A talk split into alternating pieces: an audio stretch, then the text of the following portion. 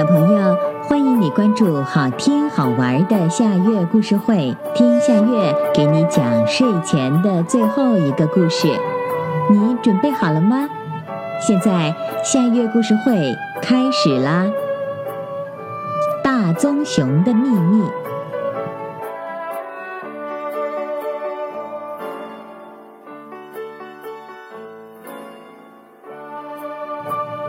一个冬日的黄昏，大棕熊匆匆地钻出了森林。我有一个秘密，他一边说一边微笑起来。非常了不起，非常不可思议。它会让你大声叫，它会让你乐得转圈跳。那是什么呀？狐狸问。是什么秘密这么棒？是不是好吃的东西？不，不是。大棕熊急匆匆地说。你不会想要吃掉它的，你只会想要好好的抱住它，用鼻子蹭蹭它。你还会想到要伸出舌头，从上到下好好的舔一舔它。哇！浣熊在一棵大树后面咂起了嘴巴，那是不是一个大冰棍儿啊？到底是不是啊？大冰棍儿，大冰棍儿。棕熊回答。我看是你的脑子笨，谁会抱着冰棍儿用鼻子蹭？我的秘密可不是冷冰冰的，不过你会想要包裹着它，让它感觉到你的温暖，还会想要一直守护着它，就像守护着你最大的宝藏。那会是什么东西呢？松鼠问道。告诉我们吧，好棕熊，那会不会是一大堆的硬壳果？硬壳果，硬壳果！大棕熊一边叫一边乐得打了个转儿。要是你以为我的秘密是硬壳果，你可真是个开心果。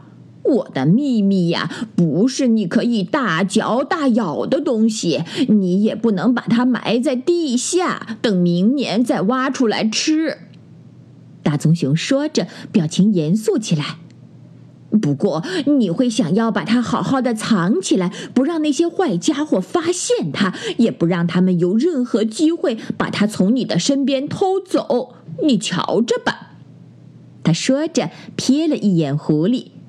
我绝不会让那样的事情发生。哎呀呀！猫头鹰叫着：“这真是一个不错的谜语呀！请问你的秘密会飞吗？”不，不会。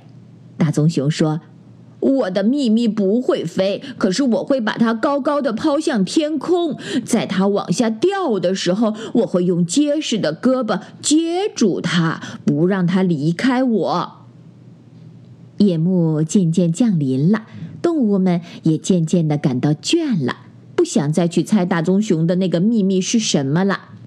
大棕熊只是在吹牛罢了。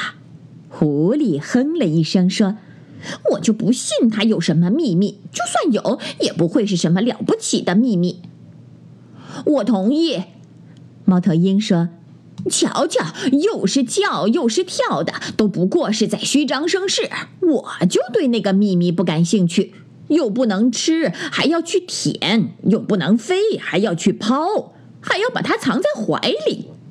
这种秘密听上去就不是那么妙。”其他的动物们也赞同，可当他们回去找大棕熊的时候，却发现它已经消失在了冬夜的雾气中。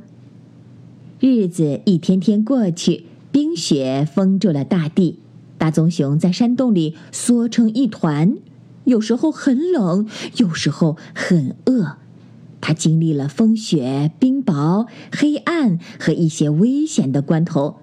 可只要想到那个秘密，大棕熊就会变得坚强起来。